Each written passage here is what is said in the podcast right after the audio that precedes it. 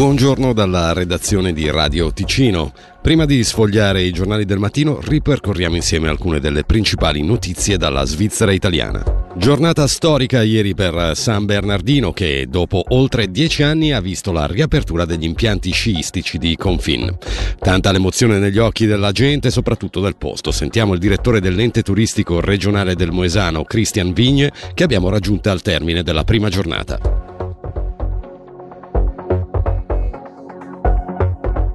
Molta gente si è recata appunto a Confin per poter indossare gli sci e quindi salire anche in quota, anche ammirare un po' tutto comprensorio dall'alto, ma soprattutto c'era il sorriso su molti visi e anche gli occhi lucidi perché dopo più di dieci anni si è ritornati veramente a poter sciare su un'area che non si presumeva più potesse effettivamente aprire i battenti.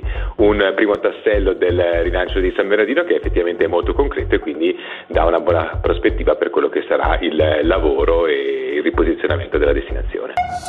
Salgono da 45 a 55 milioni i costi di costruzione della nuova sede IOR di Bellinzona.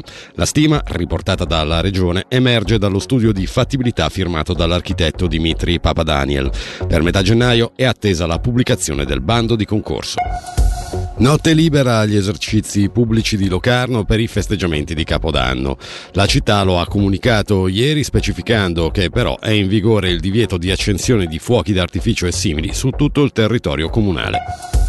L'hockey con la Coppa Spengler dopo la sconfitta rimediata all'overtime nel match di apertura contro i cechi del Pardubice, l'Hockey Club Ambri Piotta ha affrontato ieri i finlandesi del Calpa. I leventinesi si sono imposti per 5 a 3. Vittoria anche per il Davos che nel suo esordio ha battuto per 4 a 1 gli svedesi del Frolunda. La meteo sul Ticino centrale e meridionale è nuvolosità bassa estesa.